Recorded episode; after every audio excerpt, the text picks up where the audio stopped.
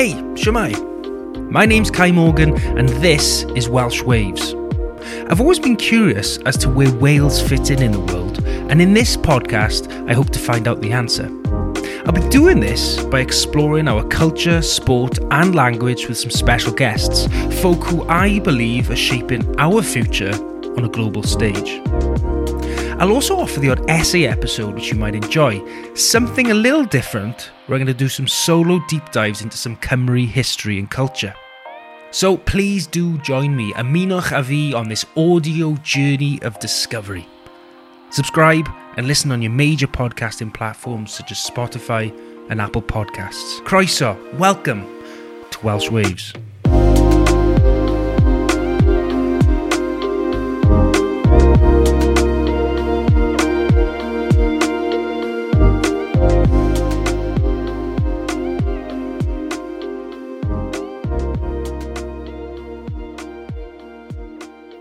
Today, in episode 5, I'm joined by Jon Pountney.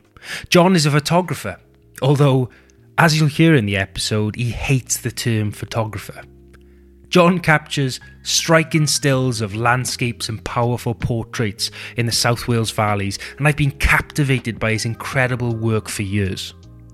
He's recently worked as the series photographer on Michael Sheen's new drama called The Way, and also been developing a mammoth industrial photographical project which I've loved following called Allure of Ruins. But before we start, I'd like to dedicate this episode to my late grandfather, Eirwyn Walters. My Grandpa Walters was an amateur photographer from Llanelli who, after contracting TB in the early 50s, found himself being sent up to a specialist hospital in a sleepy mid-Walian village called Bronllys.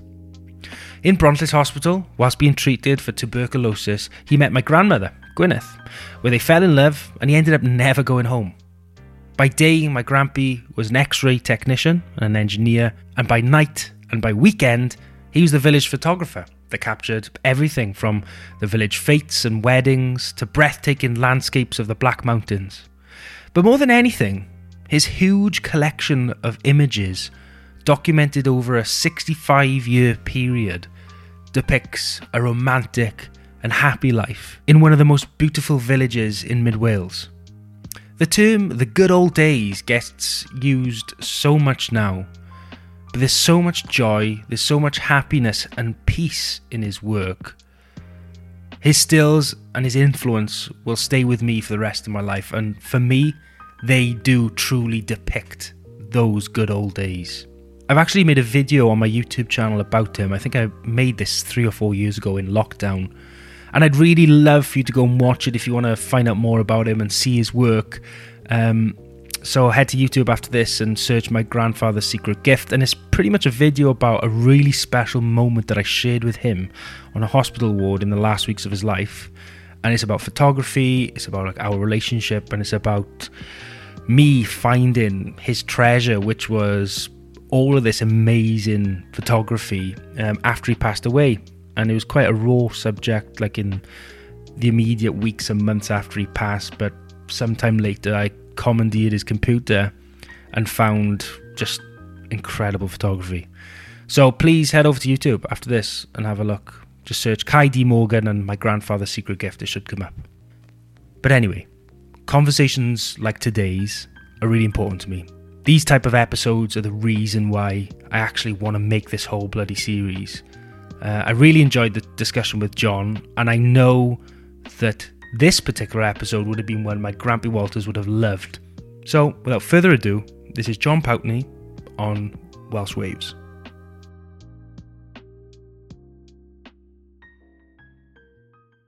Jon, thanks for coming over. No problem. I really appreciate you coming over. This is the first interview I've done face to face on this series. Oh, right. Which is exciting. Um, but I wanted to start with kind of some common ground that we both have. Um, we both obviously massively into photography, but I was reading up on your website last night about, Oh, God. you know, how you got into it. And Did you I write that? You did, apparently. and you mentioned how your grandmother bought you a camera. She did, yeah. And, and my grandfather got me into photography Oh, as no well. way. So there's a there's a uh, kind of a grandparent connection there. Yeah. I'd love you to kind of um, explore that and tell me about about that. I think it's a kind of genetic thing. Uh, my grandfather was uh, an engineer, mining engineer in West Yorkshire, uh, and he died in 1946. But he was also a very keen amateur photographer. Did a lot of uh, stuff in the 30s and 40s on a Voigt, a Voigt I, I can never say it, Voigtlander, um, which was looked like a TLR but wasn't a true TLR, uh, which I've heard different stories about how he got the camera. I'm sure I've got a memory of it being given to him by a prisoner of war, Italian prisoner of war. But uh, since then, my mother said that's absolute cobbler. So where I got that from, I've no idea. But um, I've got I've got that camera because uh, my nan kept that and, and all the negatives that he shot and prints. But um, when I was 17, 1995, um, she gave me the money to go to the London Camera Exchange in Leamington Spa, which is where I was in college, to buy my first uh, SLR, which was uh, OM10 which is the kind of workhorse of every student in that era, really. The uh, Pentax K1000 or the uh, OM10 was what everyone had. Uh, and really, with photography, that's uh, kind of where it started for me. I mean, I, I had cameras before that that kind of took pictures, but that was the first serious thing that I put film in and then I did prints from. So, had you uh, had much interest in photography before that first camera, or not really? Yeah, I mean, I started off. My interest originally started off in um, prosthetic makeup, weirdly, and kind of trick photography, with a kind of love of hammer horror, which I've still got to this day. Um, and I started kind of trying to recreate um, special effects that I saw in Universal horror films and kind of Hammer horror films in camera. Uh, and I did makeup as well when I was, God, 12 to 14 or something like that. So then I, I, I it kind of developed from there really. And I did uh, art GCSE. So I was in, you know, interested in painting and there's always been a bit of a crossover between my photography and my painting in terms of working from photographs. Uh, but then once I got that SLR, it really massively d- developed from then. There was a guy called Dave Hirons in college who, um, for like the last month of my foundation course, I just went in the dark room with him and he, he showed me a load of stuff. Um, and um, yeah, I remember kind of him being like amazed with the kind of speed that I kind of got it. Yeah. And he was like, God, like a week ago, you've never done this. Now you're better than me. And I was like, oh, that's quite interesting that, you know, this guy who's been doing it, he must have been in his 40s or 50s then. You know, this is like nearly 30 years ago now. So he's probably like in his 70s now.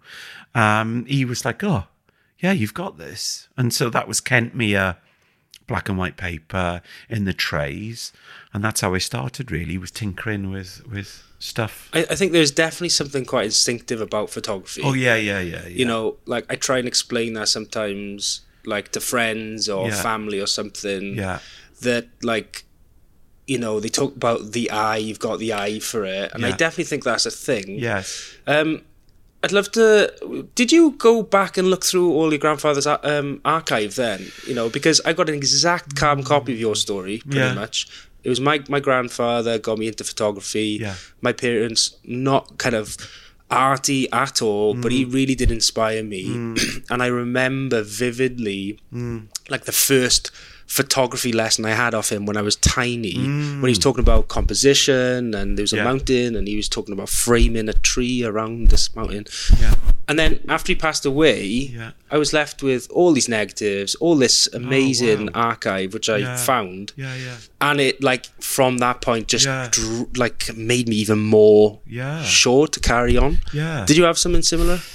I, not in such a kind of um, conventional way with composition and stuff like that, because I think I had that kind of uh, through drawing and painting. Yeah, yeah. But my nan was very uh, keen on economizing with. Um, you know, be careful what you photograph in terms of don't waste film okay. and make sure you've got the picture. Yeah you know, uh, because it, when you think about when her, my grandfather were, um, you know, uh, hobbyists.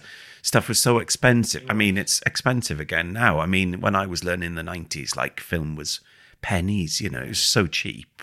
Kodak Gold and like black and white film and stuff. But so she had that kind of. Um, she put a real impetus into my um, photography, and I think that for me, it's just a compulsion, and I, I literally can't stop. And if I haven't done it in it, you know, there's the Avedon quote about something to do. It's like the, a day where I haven't done something with, to do with photography is like a day where I haven't lived or something like that. And I don't see myself. I, I try not to use the the label of photographer these days for lots of reasons. But um, if I haven't done photography or something creative in the day, I feel like I've kind of wasted Yeah. my finite time on Earth. Yeah. Tell me about that. Why, why didn't you like the title of photographer? Um, I think, I mean, a lot of the ways that I've been treated by photography, I, well, you, community, has put me off the phrase photography. Um, I recently did um, uh, st- unit stills on a t- big TV production called The Way, which is to come out next year, which was directed by Michael Sheen. Um, and to see what I was doing there and to see photographers that kind of were paparazzis that tried to make life really difficult for us on set made me again question like what what society or, or uh, culture sees the photographer as. And it's different to how I see myself. Um you know I it's it seems to be a kind of um uh, almost preying on people or like a kind of vulture kind of uh, we were filming outside in um, Monmouth and and eventually one day we had to move Michael inside because I, I say we it wasn't me it was the, the you know production team. Because we were filming outside we had to move Michael inside where he wasn't visible because of the behavior of paparazzi like proper paparazzi photographers that I've never really seen before and I just thought what is the point of trying to get photos of this guy who's literally just trying to direct something all he's doing is sat in a chair looking at some monitors Yeah. he's not It's no exclusive. He's not doing anything. No, and yeah. who's going to pay Yeah. hundred quid for a picture of Michael Sheen Yeah. sat in a chair? Exactly. I so yeah, yeah, yeah. I think it's- that that kind of leads me on to like one thing I wanted to talk about is um, you know photography could be seen as very very disposable Mm. as an art form in 2023. Mm-hmm. Smartphones mean everyone's taking photos of everything all the time. Mm. Do you think that's kind of like encouraged more? Like, is that documentarianism or not? Like, and and obviously the quality of those images, Mm. ninety percent of them, rubbish. But you could make an argument that we're taking more photos than we've ever done before. Mm. Good thing or a bad thing? I don't really, um, I don't really think about that side of it, and I and I see that a lot of photographers do worry about that, and I think my relationship with it is more how I kind of uh, look at stuff as an artist and what my relationship is to my my work is a journey that I'm on myself, and it's it's a lot to do with me in a landscape, and it and it's to do with sense of place, and it's to do with documenting different things, and obviously some of it is to do with um, portraiture and stuff. But I find it very easy to ignore like 99% of stuff that I'm not interested in. And I, you know, if if there's lots of photography out there, I, I, I don't care really. It's just, I mean, it's it it if it doesn't interest me or apply or apply to me, Yeah, um, So, uh, I yeah, I couldn't care less. yeah, really. that's cool. I think uh, that, that you know, photography is so personal. Yeah, yeah, yeah. I think any art form, Yeah, creativity, yeah, it is. And there's so many times where I've taken a photo and Yeah. gone, "That is the best photo I've ever taken." And then I could show it to someone, and they go, "Yeah, right." Yeah, yeah. No, like, well, what? it's No. very subjective. Yeah, yeah. like, yeah. look at that! yeah, look at that yeah, photo. Yeah, yeah, yeah. You know? but it's it's it's the same with music. I mean, it's Mm. like, you know, I like the music that I like, and there's loads of other music being made out there. Yeah. I don't feel the need to have to listen to stuff I'm not interested in just because it's there. And I, you know, I see that, you know, I, I look at David Hearn's comments quite often on Instagram because I'm interested to see the kind of stuff he comes out with. and I disagree with so much of what he says because he seems so worried about all this other photography that's happening. But I, I couldn't care less because it's just, it's, I'm doing what I enjoy. Yeah. Um, and potentially I'm not even making stuff for other people to see. I get a, de- a great deal of pleasure out of sharing my photography on mm. Twitter mainly. I find Instagram quite difficult to kind of break through the, the algorithm, really. But Twitter is more of a conversation between me and people that like my work, but it's to do with social history, place, and enjoyment of a lot of it's to do with nostalgia, and I think that's quite interesting. I think a huge part, a segment of, of photography is to do with nostalgia, and I think that's what it probably does best. Yeah, tell me about that more then. I'd love to talk about that because I d- did put that down for later in the discussion about Twitter and Instagram and social Mm. media and how accessible that can make you know artists Mm. distribute their work. Twitter probably, if you listed it on paper, is probably the platform a photographer would use least. But Yeah. for you, it's Yeah. so successful. It's worked the best for me. Yeah. And it's really weird. And I don't know why that is. And I think it's um I don't know if it's to do with class. Uh, and uh, you know, we're in. I'm in South Wales. Do a lot of stuff about South Wales. I don't know if a certain type of working class demographic is more on Twitter than Instagram, which is more of kind of hipster led kind of thing. And my photography isn't really about that. You know, I'm not kind of slavish about using film. I don't use a Mamiya 7. I'm not, I don't fit into that kind of box of like hipster photographer that's kind of, yeah, yeah, yeah, yeah, yeah. Because it's just like, I'll take a picture on anything that takes a photo. You know, like I said to you before we started, I've been using my drone today. Um, when I was working on the way, one of the special effects guys was showing me this camera that he's just got, which is a Ricoh camera, which takes like 360 images, which I'm quite interested in. I've been doing some um, stuff on a, a D, Nikon D70, which is like um, infrared now. So I just don't, eh, you know, it's it's the the medium for me is not important. It's the message. And I think to set yourself up and be like, right, I'm only going to use film. It's just like, yeah, that's that, that, um, it's like breaking your leg. it's like, right, I'm going to become a pro- professional footballer, but I'm going to break one of my legs before I. It's just like you can use whatever. No one's, no one's given you any yeah, rules I think to I think follow. yeah, I think I I agree. What I'd add to that is I think if you're looking at a photo and over analyzing what device it was used on, Oh, I get it all the time. like there's probably you're not looking at it properly. No, I get it all the time. know? People message me, send me a uh, private message on any any platform, and they're like, "Oh, do you mind me asking what lens you Kit you used, what camera Yeah. you use?" And it's like, "Mate, it doesn't matter." I, I think some people are generally into like the geeky side Oh, of they- it, they are, which is cool. But Yeah, yeah, the majority aren't. No. You know, and like when you go into a gallery and you see photos, Yeah. If you're thinking about how did Yeah. he shoot that, wall lens, then yeah, no, yeah, yeah. like you're not. Yeah. You got to go and look at the light, the photo, what it actually is. If you go and have a nice meal, you don't go up to the chef then and say, what, I'm what sorry, did you put it there? Yeah, what pans did you use? Oh, I love your pans, mate. You know, there are there are good and bad. You know, you've got Le Creuset pans or you've got Sabatier knives, and there is an aspect to that. But I think those people are kind of missing the point. Mm. It's like that Salt Bae guy, isn't it? It's like there must be a photography equivalent of Salt Bae. Yes, I and think am so. I'm literally Anti. yeah. no, I mean, not not aggressively anti, but it, again, it's just I'm not bothered. Yeah. What about um, moving image then? You, you, you, I saw on your Twitter earlier you talking about your drone and Yeah. uh, you were like you know doing videography on it. Yeah. Um, I've, you know, social media now is encouraging so much moving image. Mm. Has that affected you at all? No, again, I don't care. it's something I always want to try, and I just my Mac is is a bit handicapped at the moment because I've only got 10 gig of space on it because there's this big grey area, and I don't know what the grey area is.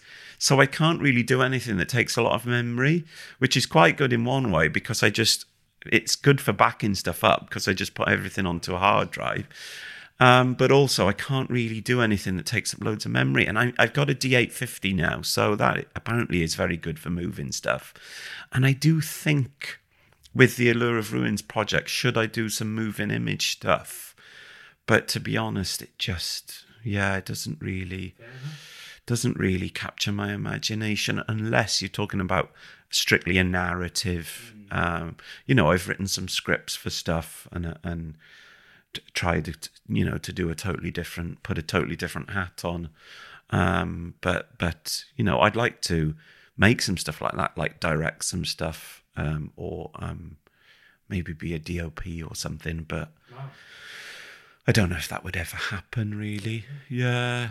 Um, watch, you know, watching what I've been watching on the way has been very fascinating in terms of Because is that the first time you've been a photographer on a drama set like that? pretty much, yeah. I mean, I've done stills before for Iris Prize short films. Um, but they are very different in terms of scale to a BBC One Yeah, drama. yeah. You know, that was like five days with a very small crew. Um, and it was always a bit sit up and beg in terms of, I don't want to say amateurish, but it was never like at the cutting edge. Whereas the, the schedule for the way was just like A lot. being in a war. Yeah. yeah. And to come in with no experience really as a unit stills person, but also a very much wider brief. Yeah. I talked to the producers beforehand, and, and my brief was like, document everything. Don't just go for imagery yeah, perfect. that is going to be on the TV. It's mm. like what's happening, and and because of the massive ambition behind that, I probably can't say much about. It's hugely ambitious what they've done. Like photographing some of it was just mental and bet. like really tested me in lots of ways that I've never really been tested before, and I was I really enjoyed it because it was. um I took like thirteen thousand pictures in like 24 days or Wow. something. Over two months, 24 days over Yeah, two months. yeah. Filled a hard drive and then had to buy another one. But uh, yeah, it was really good fun. Um, yeah, yeah, I, and just different, I guess, to the the normal stuff you do. It- it- you know, I'm 45. I've been doing this a long time. I've done lots of different types of photography. I mean, for three or four years, I was a studio based photographer in Cardiff Bay. All I did was like sofas, um, uh, garage doors, all that kind of stuff, Christmas crackers and stuff. Um, I've done um, four years as just a um, nightclub photographer in Jumping Jacks in Cardiff, which again was totally different. And then this again, like to be at 45 and think, God, there's something that actually has really diverted me from my usual stuff, which is like sitting in graveyards and Yeah. like looking at the light on a tree for 20 minutes. this is just like, whoa, I've got to go into this scene and try and get, you know, some good stills of some uh, in a tiny room where there's about 30 people or. So I'd love to get into the Allure of Ruins Mm-hmm. work. I've seen, I, I- well, I watched the um, talk you did on your YouTube Mm. um, channel about it. I really recommend that. It's a vast, vast collection. It is. How, yeah. how long have you been collecting these images for? And just give me some background to the, the whole project. Um, I started in 2015. Well, I started in 2014 and- with the Splot Foreshore, uh, which is a very weird space if you haven't been there, which is an area where the um, some housing in Splot and the Eastmoors works. Um, the housing was slum cleared in the early 70s. So uh, slum is in inverted commas. Um, and it was all just pushed into the sea, basically, and just left there. So the beach is just brick. Uh, and I became quite fascinated with that area after going there originally, probably in 2005 or something like that. Um, so I, I started posting a few photos, um, maybe only on Facebook. I'm trying to think what social media I had then. And then someone that Hell worked, my partner Hell worked with, said, "Why doesn't he do uh, like a digital storytelling thing about Splot Foreshore?" And I was like, "I don't even know what that is." So I ended up doing a little short film about it, um, and then that was picked up by um, Oriel Colwyn in Colwyn Bay, and that was shown, I think, in 2017, just as a one-off show that was just about you know Splot Foreshore, which is called Beachcombing. And then, kind of sitting back and looking at a few projects I was working on, I realised that there was a theme. I'd done some work about Cyfarthfa blast furnace and and you know the Crawshays and stuff. Um, and I thought, well, there's stuff here that kind of starts to join up. And I, I probably in about 2019 or 2018 started doing it quite cohesively then and covering um, South Wales. Um, but it was mainly uh, into 2019, 2020, when I could go out in 2020, obviously because of lockdown, that I started to do it really like intensively.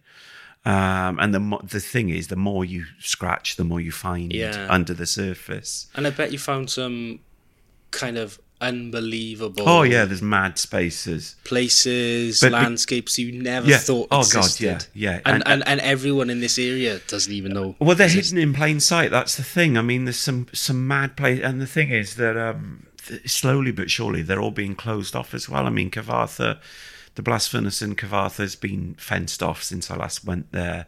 Um, there was a couple of buildings in Dowlais, up up in Dowlais and Merthyr, that are now kind of sheeted over and stuff. So I'm glad I started photographing when I did because stuff is now being hidden from view.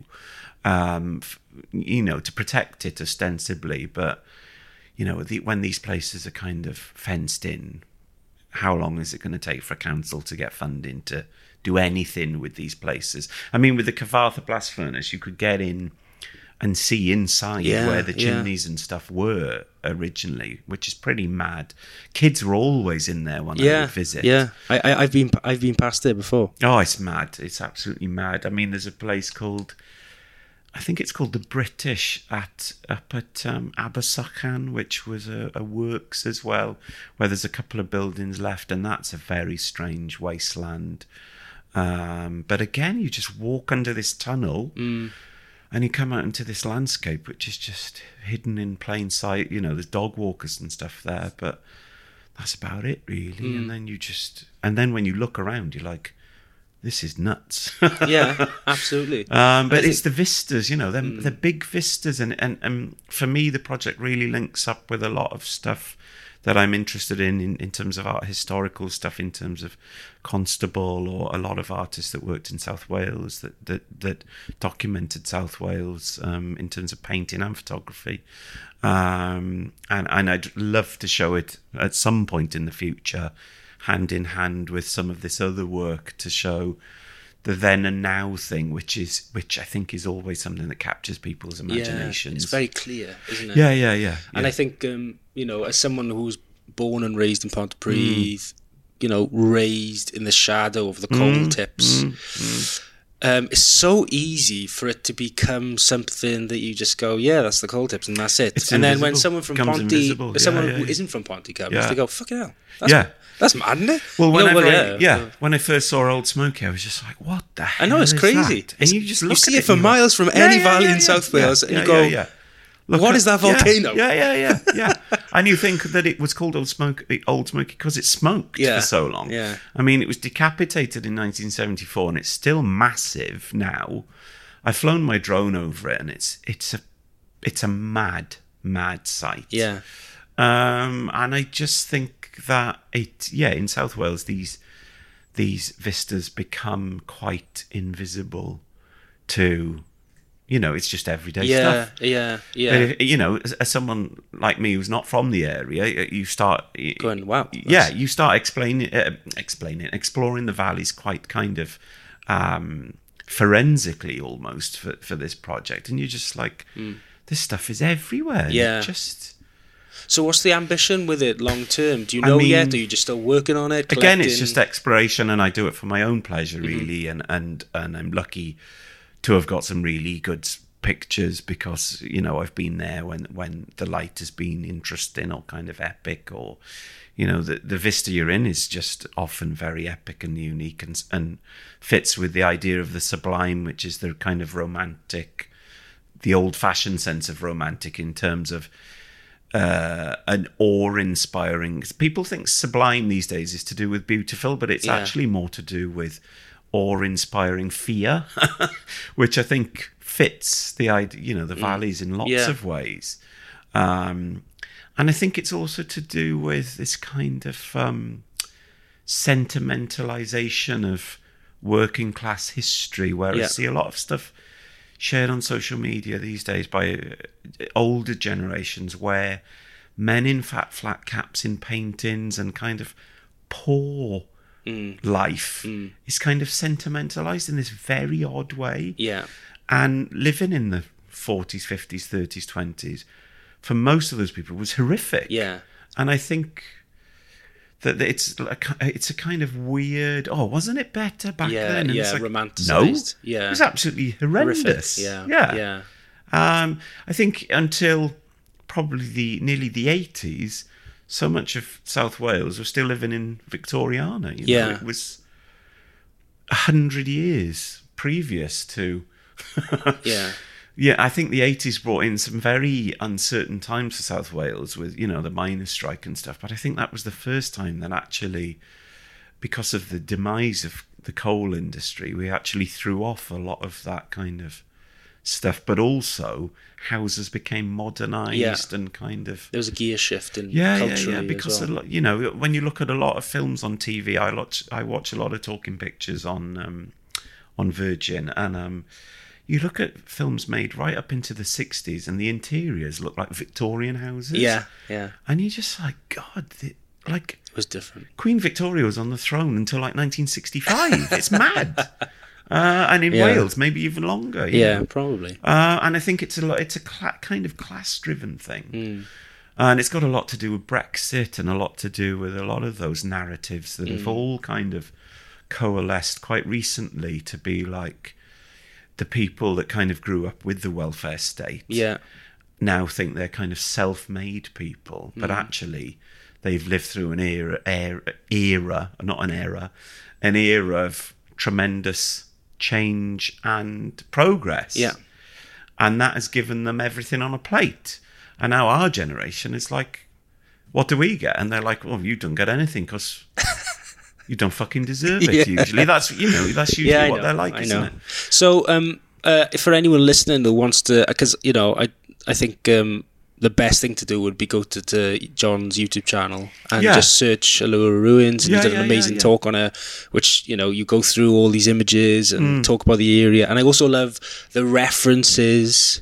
One that stood out to me was the Cwm Coke Works, which is literally just over the hill, and you compared it to a Turner painting. Yes. uh, which I then googled, and I was like, oh yeah, shit. The, uh, fighting Temeraire. is Yes, it? yeah, yeah, yeah, And uh, I'd Um, never looked at the Cwm Coke Works like that before, No. and I think that was an aerial photo that you took, Yes, and I don't think you'd really appreciate that reference until you saw it from the sky. And um, I think that's the it great looks thing. to- it know. looks totally different Absolutely. From, from, the drone because you're looking down into these chimneys rather than kind of up at the chimneys and it looks like a, an it does. ocean liner It does. something. It does. It does. Um, so I, I, yeah, I'd really recommend um, you know everyone go over and, and watch that, and Mm. uh, I guess follow Jon to see where Allure of Ruins goes next. I mean an exhibition would be That would be brilliant. yes and it and it's kind of designed to be projected rather than prints. So I'd be looking at large scale projection because I think the, the landscapes are so epic. Some would some would be some would work as prints but I think in terms of seeing it in an imaginary perfect scenario it would be very large projections hmm. But shown alongside some of this amazing archive stuff that I know the museum has got. There's a new show just start, opened in Cyfarthfa Castle of, of some paintings of Rhymney ironworks um, that have been taken in by Cyfarthfa and the National Museum. Those are absolutely amazing paintings, which I've loved for a long time. What was originally called the Egyptian ironworks, which was built in the 1820s in an Egyptian style. Wow. Um, and I've only ever seen a very poor reproduction of the painting uh, online. And then to see the painting the other day, I was just blown away by it. Uh, really amazing stuff. Um, so yeah, where I mean, where that goes, who knows? I mean, I've been doing it now for like nine years, so I'm not going to stop anytime Yeah, yeah, soon, absolutely. really. I've got a list of places up north.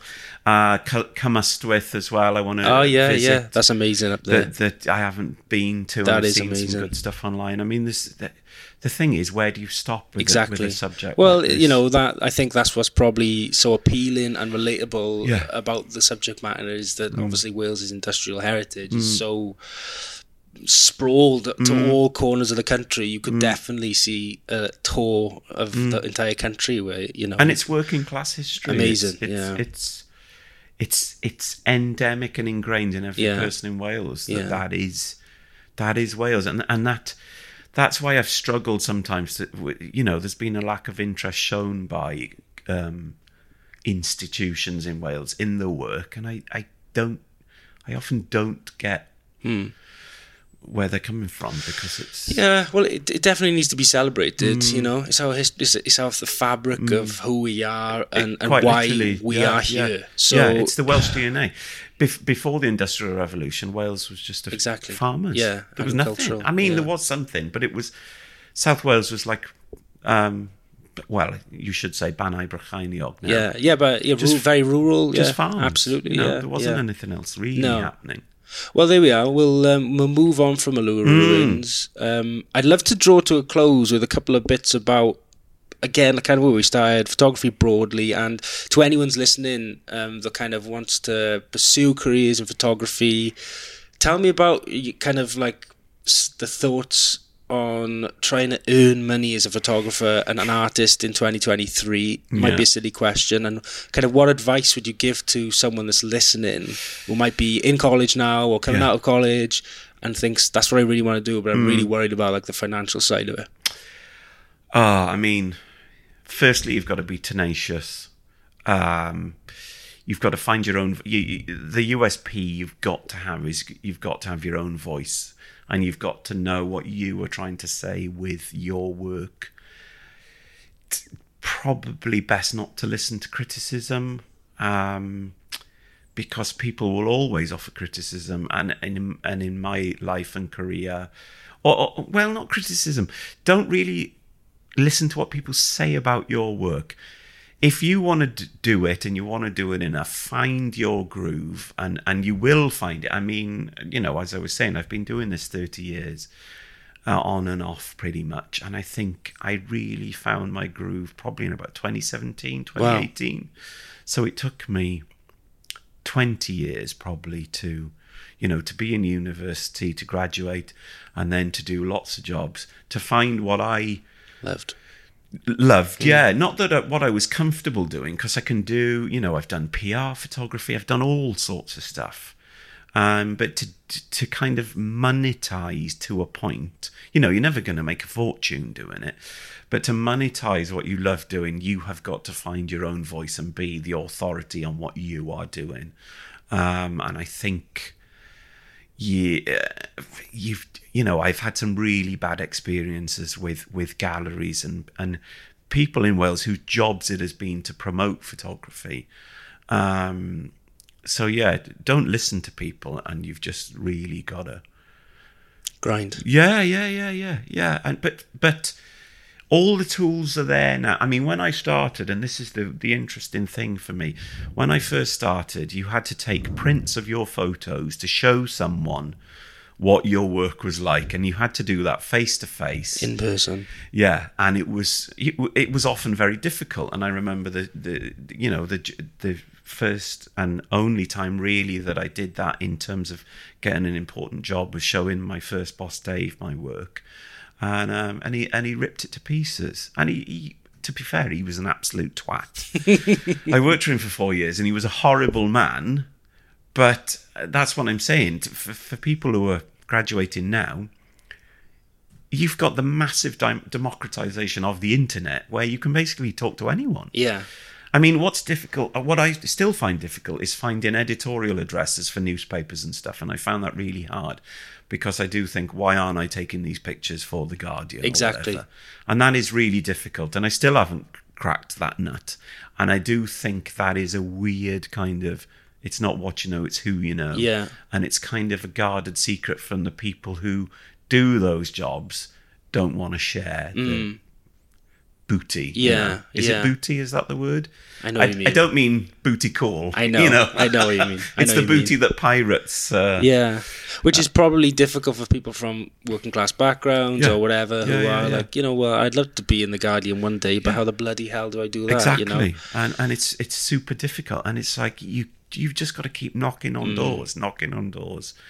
Um, but you've got all the tools there to do it these days, and, and digital photography and and digitized film photography so much bloody easier than, you know. Oh, I might want a job in a studio in Bristol. I'm going to have to go to Bristol and show that photographer my work and see whether they like it or Yeah, not. You know, yeah. um, these days, you can just send out 20 emails, stick, you know, attach a load of your best work, and hopefully, yeah, or put it on social media, or try and grow a following online. but you've got to be, t- you've got to, you've got to relate to people, you've got to have your USP, you've got to talk to people, you've got to prepared to be prepared to get on with people who might be interested in your work, uh, and I think you know that's the it can be difficult if you're not kind of socially minded. Yeah, and I, that, that takes time. I imagine the Oh, way yeah. You approach years to people on the street now to do a street portrait Yeah, or something yeah, natural.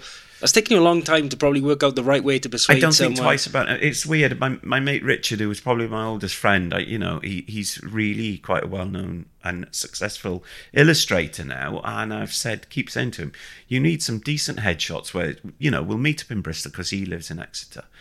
And, uh, and I'd just take a few snaps of you. It's fine. He said, "Oh, I can't imagine having my picture taken in public." And I was like, "I wouldn't even think twice about No. taking the picture Yeah, because it's a piece of piss now." yeah, But I th- I thought, oh god, yeah. To some people, I suppose that is quite a big Daunting, deal. yeah. Whereas to me now, it's like, especially after you know two months, a month, two months on the way, where I was basically like power snap in nine to five. squeaky bum time every time because it's like, in terms of you know being in a scene and you're in someone's eye line and you're trying to get a shot and the first AD's screaming at you and Michael Sheen is saying, "Jon, get out the picture," Yeah. you're just like, "I've got to get this picture." Yeah. Like now, just being doing a bit of street photography is a piece of piss. Yeah, you know? relaxing, therapeutics. I.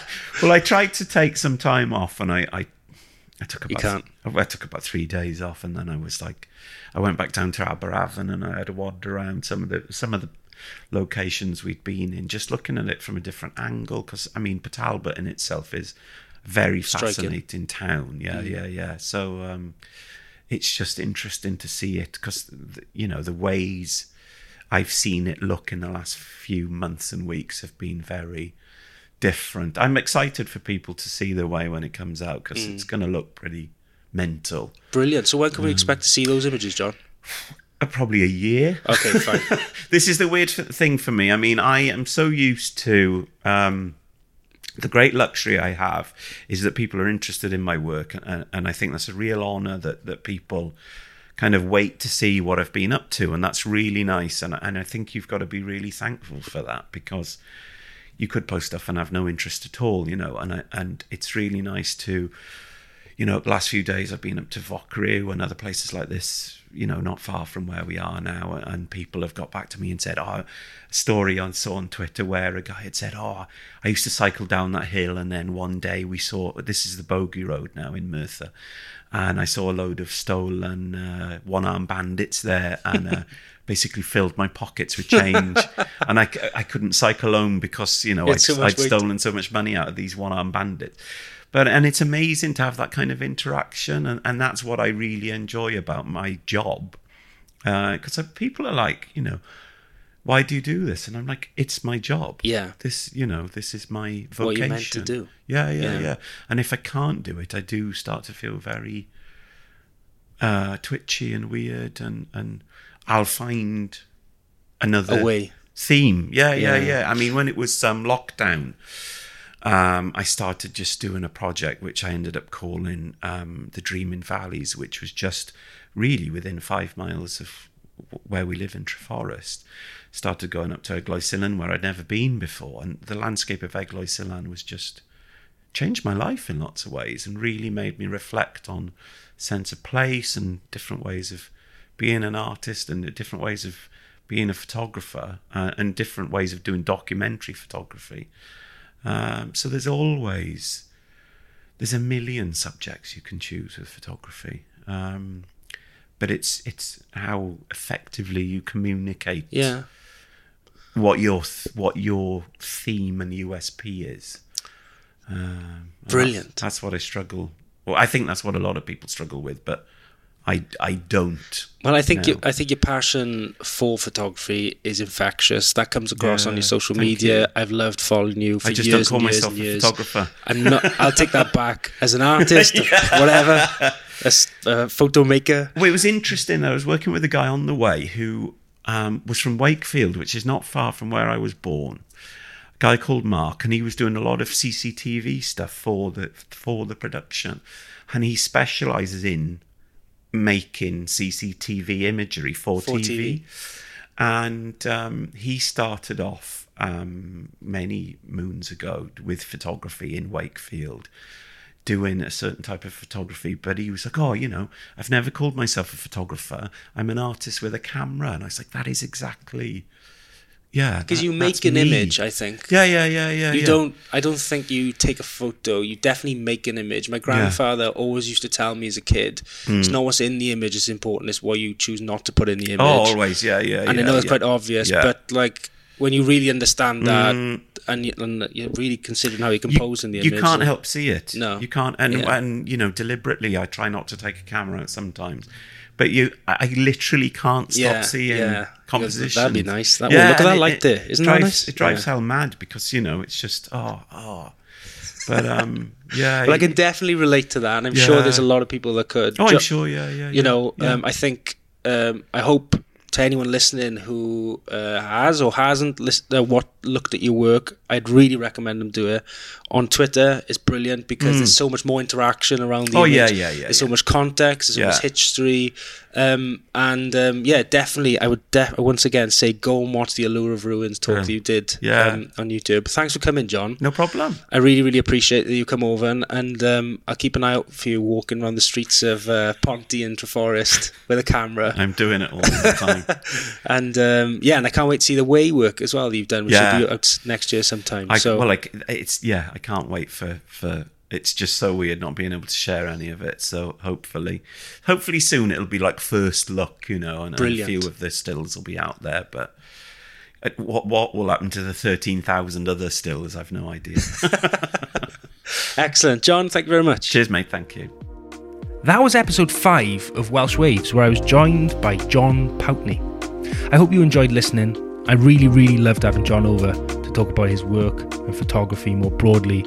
Yeah, please do go over to um, check out Jon's work on social media, especially on Twitter, because there's a lot of discussion and fascinating insight to the, the, the historical elements of Jon's amazing photos, especially in the current work that he's doing for Allure of Ruins.